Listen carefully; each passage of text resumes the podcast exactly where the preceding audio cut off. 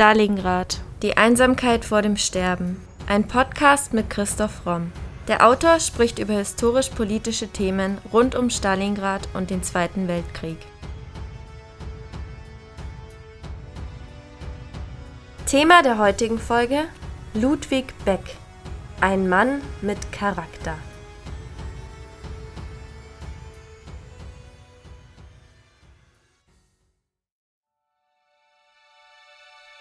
Die Geschichte wird diese Führer mit einer Blutschuld belasten, wenn sie nicht nach ihrem fachlichen und staatspolitischen Wissen und Gewissen handeln. Finden ihre Ratschläge und Warnungen in solcher Lage kein Gehör, dann haben sie das Recht und die Pflicht, vor dem Volk und vor der Geschichte, vor ihren Ämtern abzutreten. Wenn sie alle in einem geschlossenen Willen handeln, ist die Durchführung einer kriegerischen Handlung unmöglich. Außergewöhnliche Zeiten verlangen außergewöhnliche Handlungen. Das notierte Ludwig Beck am sechzehnten Juli neunzehnhundertachtunddreißig. Gedacht war die Notiz für einen Vortrag vor der obersten militärischen Führung in Anbetracht des von Hitler geplanten Überfalls auf die Tschechoslowakei. neunzehnhundertvierundvierzig wurde er in seiner regimekritischen Haltung sogar noch konkreter und sagte in einem Aufruf an die Wehrmacht von Ludwig Beck und Generalfeldmarschall Erwin Witzleben: Wir müssen handeln, weil in eurem Rücken Verbrechen begangen wurden, die den Ehrenschild des deutschen Volkes beflecken und seinen in der Welt erworbenen guten Ruf besudeln. Die Geschichte dieses Generaloberst und Widerstandkämpfers erzählen wir in der heutigen Podcast-Folge. Ludwig Beck wird achtzehnhundertachtzig, hundert Jahre nach Clausewitz geboren, und man kann sagen, er ist Clausewitz und Moltke von seinem Denken her artverwandt. Geboren wurde er in Biebrich am Rhein. Das Haus steht auf einem Fabrikgelände und Ludwig Beck stammt aus einem bürgerlich-wirtschaftlichen Milieu. Er lebt mit seinem Vater Ludwig und seiner Mutter Bertha, einer besonders der Musik zugetan frohgemuten Darmstädterin, erlebt er zu Hause eine glücklich behütete Jugend. Zu dem später folgenden industriell-wirtschaftlichen Aufschwung des Deutschen Reiches trägt auch die Familie Beck bei. Der Vater betreibt die Eisengießerei Rheinhütte, die bis neunzehnhundertachtundachtzig im Familienbesitz bleibt. Seine Eltern ziehen erst später in eine Villa, nachdem Beck das Abitur abgeschlossen hatte. Beck lebt bis dahin also mitten in der industriellen Arbeitswelt. Seine Interessen gelten schon früh der Geschichte und Philosophie. Als Geiger bedeutet ihm Musik sehr viel, und hier sind es dann vor allem die klassischen Meister und vor allem Bach, die ihn erfüllen. Im Frühjahr achtzehnhundertachtundneunzig schließt er erfolgreich sein Abitur ab. Er ist ein ausgezeichneter Schüler und besteht das Abitur mit Auszeichnung. Und danach beginnt er dann in Wiesbaden seine vierzigjährige Militärlaufbahn. Er tritt nach bestandener Reifeprüfung als Fahnenjunker in das preußische Heer ein und setzt dann nach dem Ersten Weltkrieg seine militärische Laufbahn in der Reichswehr fort. achtzehnhundertneunundneunzig wird er Leutnant.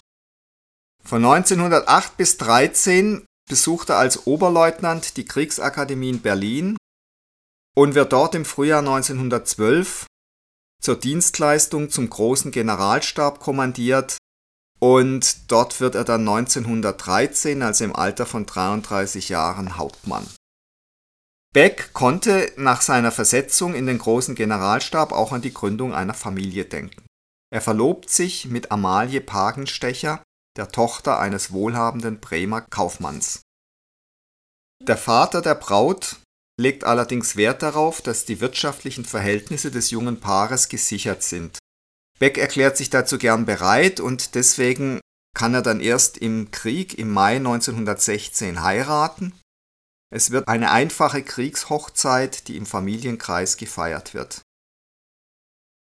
Da Beck selber aus einem besitzbürgerlichen Milieu kommt und sein Schwiegervater eben auch ein erfolgreicher Kaufmann ist, kann man sagen, dass es keine Geldheirat war, sondern dass es wirklich eine Heirat war, die auf Gefühl beruht hat und dass es auch nicht so war, dass die Kaufmannsfamilie jetzt unbedingt noch einen Offizier in der Familie haben musste aus Prestigegründen.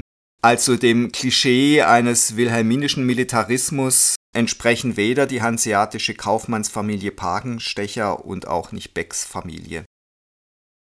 Am Anfang hat Beck den Ersten Weltkrieg noch optimistisch als professionelle Bewährungszeit des Berufsmilitärs verstanden. Das belegt ein Brief an seinen ehemaligen kommandierenden General vom April neunzehnhundertfünfzehn. Er bezeichnet darin die Zeit der Kämpfe, die er mit dem sechsten Reservekorps unter General von Goslar mitgemacht hatte, als einzig schöne und große Zeit. Allerdings erhielt er dann bald eine sehr ernüchternde Vorstellung von der zermürbenden Wirkung der Materialschlachten dieses ersten industrialisierten Krieges. Becks Divisionen wurden an den Brennpunkten der Kämpfe im Westen eingesetzt. Die hundertsiebzehnte Infanteriedivision wurde in den Sommer- und Herbstschlachten im Artois schwer mitgenommen. Und im Mai neunzehnhundertfünfzehn musste sie nach schon zwei Tagen Großkampf völlig erschöpft abgelöst werden. Noch schlimmer erging es ihr am fünfundzwanzigsten September dieses Jahres, als sie im Raum La Bassée die ganze Wucht der britischen Offensive traf. Beck wird zum Major befördert und im Sommer neunzehnhundertsiebzehn wird ihm beim Generalstab der Heeresgruppe Kronprinz das Ritterkreuz des Königlich-Preußischen Hausordens von Hohenzollern mit Schwertern verliehen, also eine hohe Auszeichnung. Und nach dem Kriegsende neunzehnhundertachtzehn wird er dann auch gleich in das Reichsheer übernommen. Seine Dienstpflichten, zu denen vor allem Aufgaben aus dem Bereich des I B und I C im Generalstab gehörten, erfüllte er mit gewohntem Können. Sein Schreibstubenleiter, der spätere Vizefeldwebel Alex Joseph, berichtet, Beck habe die Arbeit seiner Mitarbeiter durch seinen vorbildlichen Arbeitseifer leicht gemacht. Er war also sowohl bei Untergebenen als auch Vorgesetzten geschätzt und beliebt. In der Führung der Heeresgruppe Deutscher Kronprinz gewann er bald die Achtung und die kameradschaftliche Freundschaft von Schulenburg, einem ebenso klar blickenden Militär wie erzkonservativen Nationalist und Monarchist. Und bei Schulenburg faszinierte Beck seine professionelle Kompetenz. Seine nüchterne Sicht der Dinge und seine intellektuelle Konsequenz entsprachen Becks Mentalität. Bei Schulenburgs Beerdigung neunzehnhundertneununddreißig nannte Beck ihn einen ungewöhnlichen Mann und rühmte seine Schärfe des Verstandes, Klarheit, Überlegenheit und Unabhängigkeit des Urteils. Und er sagt, er sei eine Zierde des alten preußisch-deutschen Generalstabes gewesen. Und er rühmte auch seine vollendete Haltung als Vorgesetzter und Kamerad. Das sind alles Urteile, die auf Beck genauso zugetroffen haben. Erstaunlich dagegen ist, dass sich Beck, soweit es der Standes- und Rangunterschied erlaubte, eine persönliche, engere, ja vertraute Beziehung zu Kronprinz Wilhelm erlaubte, die den Krieg überdauern sollte. Der Kronprinz war keineswegs der nüchterne und sich streng disziplinierende Soldatentyp und schon gar nicht der intellektuelle, leistungsbewusste Generalstäbler, den Beck sich als Ideal gesetzt hatte. Selbst im Hauptquartier der Heeresgruppe war sein persönlicher Lebenszuschnitt alles andere als vorbildlich und seine Ansichten waren schlicht und ultrakonservativ. Ob Beck aus einer monarchistischen Grundeinstellung heraus, sagen wir, sehr nachsichtig gegenüber den charakterlichen Schwächen des Kronprinzen war, oder ob er von dessen Großzügigkeit fasziniert gewesen ist, das ist von den Quellen her kaum zu klären. Es ist jedoch bei Becks kritisch nüchterner Mentalität kaum anzunehmen. Es gibt vielmehr Hinweise, die eine Erklärung für ein positiv gefärbtes persönliches Verhältnis zwischen den beiden Männern unabhängig von einer allgemeinen monarchistischen Grundeinstellung Becks andeuten könnten. Der Kronprinz nennt ihn in einem Brief, den er in seinen Erinnerungen abdruckte, den vortrefflichen Major. Beck trifft mitten im Ersten Weltkrieg ein schwerer Schicksalsschlag. Seine Frau stirbt nach nur einem Jahr Ehe und lässt Beck allein mit seiner Tochter Gertrud zurück, der sie noch kurz zuvor das Leben geschenkt hatte. Beck bewegte immer das Verhältnis des militärischen Führers zur Politik. Und er gründete seine Gedanken auf Karl von Clausewitz. Der Primat der sittlich fundierten Politik war ihm selbstverständlich. Jeder Krieg trägt sein eigenes Gesetz in sich, und zwar das Gesetz, das ihm die Politik vorschreibt. Im Oktober neunzehnhundertdreiunddreißig wird Beck Chef des Truppenamtes im Reichswehrministerium und im Juli neunzehnhundertfünfunddreißig zum Generalstab des Heeres befördert. Becks menschliche Erscheinung ist in dieser Position eindrucksvoll. Er war ein mittelgroßer, schlanker Mann mit dem durchgeistigen, schmalen Kopf, so beschreibt es zumindest Eduard Spranger. Dem Kopf eines Denkers, den sein Berufsweg auf den besonderen Zweig strategischen Denkens geführt hat. Auch laut Spranger war er der Typus eines wahren Generalstabschefs. Er beschreibt weiter, seine klugen Augen leuchteten mit dem Charme einer menschlichen Wärme auf, wie sie heute nicht eben häufig ist. Ein besonderer Zauber ging von diesem klaren Geist, seinem menschlich gereiften Wesen aus. Eine ausgeglichene, harmonische Persönlichkeit. Er kannte keine Menschenfurcht, aber er beugte sich in Demut vor Gott. Auch abseits solcher Beschreibungen war Beck, zumindest für seine Mitstreiter, eine Ausnahmeerscheinung innerhalb der Offiziersgeneration. Er galt als Typus des kultivierten, gebildeten Bürgers, dessen von der Familie geprägte geradlinige Moral und sein intellektuelles Ethos sein ganzes Leben bestimmten. Diese Ideale befähigten Beck, gegen alle Zwänge seines beruflichen Milieus unbeirrbar seinen eigenen Einsichten zu folgen. Gerade in Konfliktsituationen erwiesen sich seine Ideale als stärker als seine militärische Erziehung oder auch als sein Karrierestreben.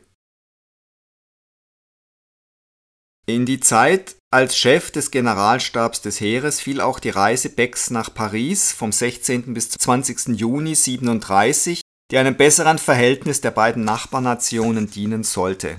Botschafter François-Poncet schrieb am siebten November neunzehnhundertfünfundfünfzig, also nach dem Krieg, Beck war der Typ eines echten Deutschen, ein vollkommener Edelmann, ein in jeder Hinsicht zu schätzender Offizier.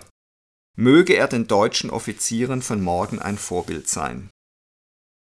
In den Pflichten des obersten Vorgesetzten der Generalstabsoffiziere schreibt Beck, Zitat, es ist für die theoretische und praktische Ausbildung des Generalstabes, nicht zuletzt aber auch für seine Erziehung und Haltung nach Charakter und Persönlichkeit verantwortlich. Was er lehrt, danach muss er auch handeln. Ein Zwiespalt zwischen Worten und Handeln wäre für ihn tödlich und von verderblicher Wirkung auf den Generalstab.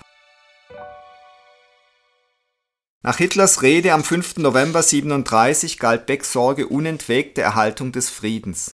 Bei der neuen Vereidigung auf Adolf Hitler kamen ihm erste Zweifel und er nannte diesen Tag später den schwärzesten Tag meines Lebens. Er schrieb, dies ist keine Vereidigung auf Verfassung, Land oder ein Herrscherhaus, sondern die Verpflichtung auf einen Einzelnen, wie sie ansonsten in Privatbanden üblich ist. Nach außen schwieg er zunächst, und es gibt ein weiteres Zitat von ihm aus der Zeit, das lautet, Meuterei und Revolution sind Worte, die es im Leben des deutschen Soldaten nicht gibt. Also er hat damals noch versucht, die ganze Sache durch Überzeugung zu lösen. Inhaltlich beanspruchte Beck, ganz der preußischen Militärtradition folgend, für das Militär eine der Politik gleichberechtigte Führungsrolle in Staat und Gesellschaft. Dieser politisch-soziale Eliteanspruch unterschied ihn unter anderem von seinen Rivalen Keitel und Fromm, die in den Kategorien einer bloßen Funktionselite dachten. Er war überzeugt, dass politische und militärische Entscheidungen ethisch fundiert sein mussten. Beck glaubte zunächst, das Dritte Reich würde seine Ansprüche verwirklichen. Als er aber erkannte, dass das Handeln Hitlers mit seinen Überzeugungen unvereinbar war, führten ihn seine moralische Kraft und seine Prinzipientreue Schritt für Schritt in den Widerstand bis zur letzten Konsequenz. Bis neunzehnhundertachtunddreißig versuchte Ludwig Beck mit Denkschriften, Aktennotizen und Vorträgen die Außenpolitik Hitlers zu beeinflussen. Im Februar neunzehnhundertachtunddreißig, seit der Entmachtung der Wehrmachtsführung im Skandal um Werner von Blomberg und Werner Freiherr von Fritsch, versucht Beck, ein gemeinsames Vorgehen der Generalität gegen die Kriegsplanungen Hitlers zu organisieren. Zunächst tritt Beck für den Oberbefehlshaber des Heeres Fritsch ein, den Hitler, weil er seiner Kriegspolitik im Wege stand, am vierten Februar diesen Jahres nach niederträchtiger Verleumdung des Oberbefehls enthoben hatte. Am fünften Mai neunzehnhundertachtunddreißig legte Beck dann in einer Denkschrift in generalstabsmäßiger Klarheit dar, warum ein Angriff auf die Tschechoslowakei abzulehnen sei. Hitler antwortete darauf mit seinem unabänderlichen Entschluss zum Angriff, dem Beck in zwei neuen Denkschriften vom dritten Juni und sechzehnten Juli auf das Schärfste entgegentrat. Er gab nicht auf. Er warnte seine Vorgesetzten und das Staatsoberhaupt vor verhängnisvollen Entschlüssen und fand, zumindest bei Generaloberst von Brauchitsch, Zustimmung. Bei Hitler stieß er allerdings nur auf wütende Ablehnung. Beck forderte dann im Juli und August achtunddreißig von allen Generälen in führender Stellung den Rücktritt, um einen neuen Weltkrieg unmöglich zu machen. Doch jede Gegenaktion wurde abgelehnt. Brauchitsch teilte zwar Becks Überzeugungen, dass ein Krieg für Deutschland Unheil bedeuten werde, aber zu dem Schritt, den Beck vorschlug, konnte er sich wie die anderen Generäle nicht entschließen. Ebenfalls im August neunzehnhundertachtunddreißig, in der Krise um die Tschechoslowakei, bereitete Beck die Absetzung Hitlers im Falle des Kriegsausbruchs vor. Durch das Münchner Abkommen scheitern aber die Pläne für den Putsch. Daraufhin tritt Beck zurück und wird kurz darauf aus der Wehrmacht verabschiedet. Das passiert am einunddreißigsten Oktober neunzehnhundertachtunddreißig. Ihm wird dann auch die Erlaubnis zum Tragen der Uniform des Artillerieregiments fünf mit dem Generalabzeichen erteilt. Diese darf er trotzdem weiterhin tragen. Außerdem darf Beck auch im Rang eines Generaloberst verbleiben. Seinem Beispiel schloss sich kein weiterer General an. Nach dem Rücktritt neunzehnhundertachtunddreißig mussten andere Formen des Widerstands gewählt werden. Man muss es Beck wirklich hoch anrechnen, dass er tatsächlich auf weitere Karriere verzichtet hat, natürlich auch auf viel Geld und konsequent war und wirklich zurückgetreten ist. Und es ist bezeichnend, dass eben kein anderer General seinem Beispiel gefolgt ist, geschweige denn eine Mehrheit, weil damit hätte man Hitler tatsächlich wahrscheinlich umstimmen können. Was Beck wahrscheinlich nicht so im Auge hatte, ist, dass Hitler aus wirtschaftlicher Sicht zu dem Zeitpunkt eigentlich gar keine andere Wahl mehr hatte, als diesen Krieg zu beginnen, denn durch die unglaubliche Aufrüstung auf Kredit war Deutschland im Grunde bankrott. Nach dem Rücktritt im Jahr achtunddreißig mussten jetzt andere Formen des Widerstands gewählt werden. So kam es zu den fruchtbaren Begegnungen mit Männern und Frauen aller Schichten und Stände. Der deutsche Widerstand hat sich damals wirklich aus Leuten vom Arbeiter bis zum Feldmarschall gebildet. Um nur einige Namen zu nennen: Karl Gördeler, Wilhelm Leuschner, Julius Leber, Adolf Reichwein, Dietrich Bonhoeffer. Beck traf unzählige organisatorische Vorbereitungen, eine jede lebensbedrohend im damaligen Polizeistaat. Vor allem aber schlug er Brücken zu Persönlichkeiten, die mit ihm den Aufstand des Gewissens teilten. Becks Interessen griffen weit über das Militärische auf alle Gebiete des geistigen Lebens hinaus. Er war, wie bereits erwähnt, hochmusikalisch und nahm in eigenen Vorträgen und als Diskussionsredner an den regelmäßigen Zusammenkünften der sogenannten Mittwochsgesellschaft teil. Er übte vollendet hier die Kunst des Zuhörens, bis er ein Gespräch aufgriff und führte. Sein Denken und Handeln war in allen Fragen des Lebens, seines Berufs und der Politik von einem hohen ethischen Verantwortungsbewusstsein bestimmt. Ab neunzehnhundertneununddreißig engagiert sich Beck im Widerstand um Karl Friedrich Gördeler. Dabei beruht seine Opposition gegenüber dem Hitlerregime auf dessen Machtmissbrauch, nicht auf der autoritären Staatsführung. Neben Gördeler wird er zum Kopf der Widerstandsbewegung und ist in verschiedenen Putschplänen als neues Staatsoberhaupt vorgesehen. Für den befreienden Umsturz hatte Beck einen sogenannten Aufruf an die Wehrmacht vorbereitet. Und da schreibt er: Eine Staatsführung, die die Politik nicht mehr als die Kunst des Möglichen ansieht und die Erreichung ihrer Ziele nicht mit sparsamstem Kräfteeinsatz anstrebt, sondern in fantastischen Plänen grenzenloser Eroberungen schwelgt, die überhaupt keine sittlichen Bindungen weder dem eigenen noch dem anderen Volke gegenüber anerkennt, kann niemals zu einem Frieden mit den übrigen Völkern gelangen. Und er schreibt dann weiter: Vielleicht haben wir schon zu lange gezögert, aber wir dürfen nicht mehr weiter warten, denn nun bereitet man den gewissenlosesten Schlag vor. Man muss beim Widerstand auch immer berücksichtigen, dass Hitler zu dieser Zeit bei einem Großteil des deutschen Volkes äußerst beliebt und populär war und dass die Widerstandskämpfer, wie es ihnen dann ja auch später vierundvierzig noch gegangen ist, gegen die herrschende Meinung gehandelt haben. Insbesondere galt es natürlich nach dem gewonnenen Frankreichfeldzug neunzehnhundertvierzig, da war Hitler total populär in der deutschen Bevölkerung und hatte Zustimmungsgrade von über neunzig Prozent und das waren also keine getürkten Abstimmungen nach allem, was man weiß. Also damals hätte ein Anschlag wahrscheinlich keine Chance gehabt, aber es ging ja dann im Russlandfeldzug schnell bergab, zunächst im Winter einundvierzig vor Moskau und dann eben endgültig in Stalingrad Dezember zweiundvierzig, dann im Februar dreiundvierzig, am dritten zweiten dreiundvierzig wurde dann endlich und, und viel zu spät kapituliert. Und wir haben jetzt ja gerade den achtzigsten Jahrestag hinter uns. Stalingrad bleibt natürlich eine der furchtbarsten und wichtigsten Schlachten im Zweiten Weltkrieg mit insgesamt einer Million Kriegstoten auf beiden Seiten und Schwerverletzten. Ein furchtbares Inferno und es ist sicher auch besonders tragisch, dass gerade jetzt wieder deutsche Panzer in der Ukraine rollen und es ist natürlich sehr leicht für die russische Führung, das als Propaganda zu missbrauchen. Deutsche Panzer sind für die Russen bis heute ein absolutes Trauma. Und das sollte man bei all diesen Überlegungen auch nicht außer Acht lassen.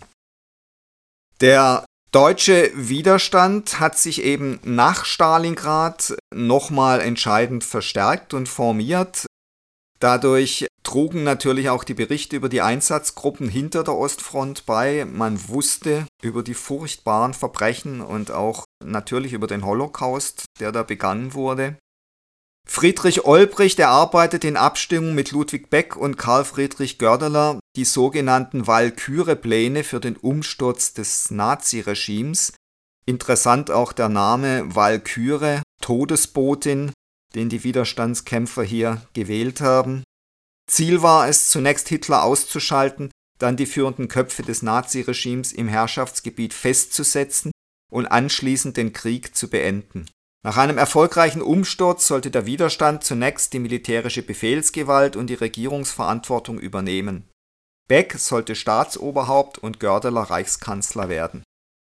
Über das zukünftige Staatsmodell gab es im Widerstand allerdings unterschiedliche Auffassungen.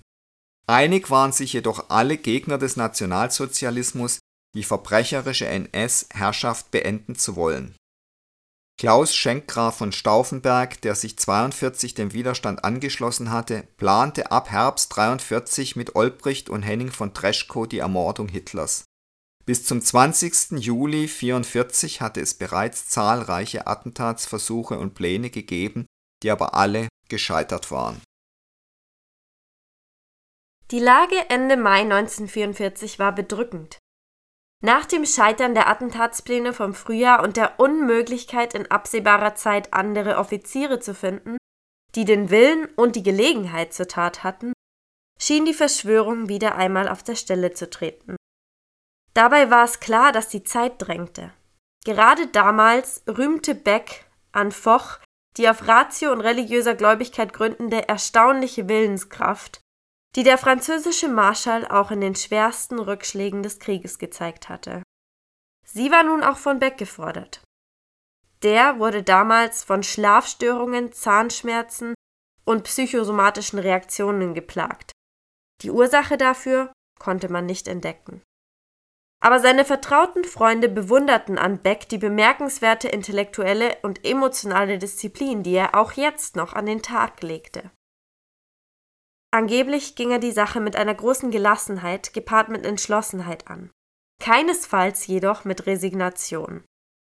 So ertrug Beck auch die internen Auseinandersetzungen unter verschiedenen Fraktionen der Fronde mit geduldiger Kraft. Er war sich vor allem bewusst, dass die rasche Entwicklung der Lage doch bald eine Entscheidung erzwingen würde. Das relativierte alle Differenzen. Zu Friedrich Meinecke sagte er im Mai diesen Jahres: Es hilft nichts. Es gibt keine Rettung. Wir müssen den bitteren Leidenskelch nun auslöffeln bis zum bitteren Ende. Für ihn war die deutsche Niederlage nur noch eine Frage der Zeit. Es ging nicht mehr um die Bewahrung der deutschen Großmachtposition, es ging nun zuallererst darum, weiteres sinnloses Blutvergießen zu verhindern. Hier ein Auszug aus einer geplanten Regierungserklärung von Beck und Gördeler für den Fall des geglückten Attentats auf Hitler. Erste Aufgabe ist die Wiederherstellung der vollkommenen Majestät des Rechts. Die Regierung selbst muss darauf bedacht sein, jede Willkür zu vermeiden. Sie muss sich daher einer geordneten Kontrolle durch das Volk unterstellen. Wir empfinden es als eine tiefe Entehrung des deutschen Namens, dass es in den besetzten Gebieten hinter dem Rücken der kämpfenden Truppe und ihren Schutz missbrauchend Verbrechen aller Art gegeben hat. Die Ehre unserer Gefallenen ist damit besudelt. Auch hier werden wir für Sühne sorgen. Der zerbrochene Freiheit des Geistes, des Gewissens, des Glaubens und der Meinung wird wiederhergestellt. Die Presse soll wieder frei sein. Der Missbrauch des Eigentums wird ebenso bekämpft werden, wie alle ungesunde, die Unselbstständigkeit der Menschen vermehrende Zusammenballung des Kapitals. Wir wissen, dass wir nicht allein Herren über Krieg und Frieden sind. Wir sind dabei auf die anderen Völker angewiesen. Wir müssen durchstehen, aber wir wollen nun endlich die Stimme des wahren Deutschlands erheben. Gehen wir wieder den Weg des Rechts, des Anstandes und der gegenseitigen Achtung. Dann allein können wir die Grundlage für eine gesicherte Zukunft auch unseres Volkes in einer wieder von Vertrauen, von gesunder Arbeit und friedlichen Gefühlen erfüllten Völkerfamilie schaffen. Man merkt dieser geplanten Ansprache an, dass auch die Widerstandskämpfer, glaube ich, nicht in vollem Umfang die ungeheuerlichen Verbrechen begriffen haben, die ja nicht nur von den Einsatzgruppen, sondern auch von der Wehrmacht begangen worden sind. Und es ist mehr als fraglich, ob die Alliierten diese Regierung überhaupt akzeptiert hätten oder ob sie nicht die bedingungslose Kapitulation gefordert und diese Regierung auch umgehend abgesetzt hätten. Aber es ist interessant zu sehen, wie die Widerstandskämpfer ihre Rolle verstanden und gesehen haben. Am zwanzigsten Juli neunzehnhundertvierundvierzig stellt Stauffenberg bei einer Lagebesprechung in der Wolfsschanze seine Aktentasche mit einer Bombe in der Nähe Hitlers ab und verlässt unter einem Vorwand den Raum. Wenige Minuten später kommt es zur Explosion. Von den vierundzwanzig Anwesenden werden vier getötet, einige verletzt. Hitler überlebt leicht verletzt. In der Annahme, Hitler sei von der Bombe getötet worden, verlässt Stauffenberg das Führerhauptquartier und fliegt zurück zum Oberkommando des Heeres im Berliner Bendlerblock. Von hier aus versucht er, die Operation Walküre zu koordinieren. Da mit dem Überleben Hitlers nicht der eidfreie Zustand eintrat, der die Bedenken gegen den Staatsstreich hätte beseitigen können, und es den Verschwörern zudem nicht gelang, die Verfügungsgewalt über alle Kommunikationssysteme zu erlangen, werden jedoch die Walküre-Befehle nur zögerlich ausgeführt, bis die Befehlsketten schließlich ganz zusammenbrechen. Nach Becks Tod wird seit neunzehnhundertzweiundfünfzig mit Ansprachen, Kranzniederlegungen und Gedenkfeiern am zwanzigsten Juli an die Widerstandsbewegung erinnert und deren Vorbildfunktion für die Gegenwart herausgehoben. Seit neunzehnhundertneunundneunzig legen Rekruten der Bundeswehr in Berlin am zwanzigsten Juli das feierliche Gelöbnis ab. Beck ruft uns auf. Jeder hat für sich selbst einzustehen, jeder hat sein eigenes Gewissen, das nicht übertragbar ist. Jeder ist mit seinem Gewissen für sein Land verantwortlich. So will es nicht etwa die Staatsräson, sondern Gottes Gebot und Ordnung. Wir müssen immer und überall zum Politischen, zum Menschlichen vorstoßen. Es besteht die Gefahr, dass dies in unserer Heimat verkümmert. Wir müssen aus der Geschichte, die uns auferlegt bleibt, lernen und uns Leitbilder für die Zukunft suchen.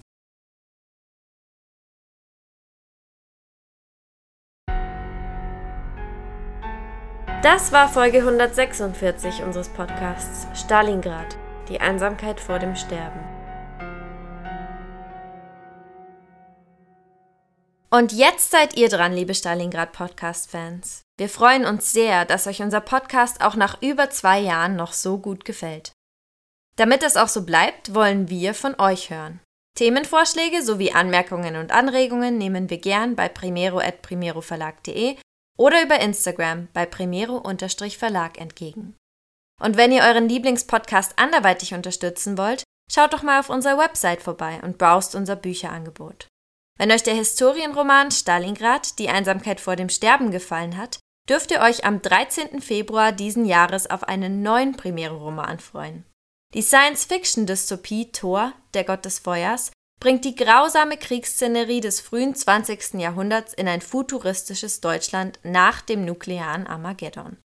Mehr Infos findet ihr auf unserer Website oder unseren Social-Media-Kanälen.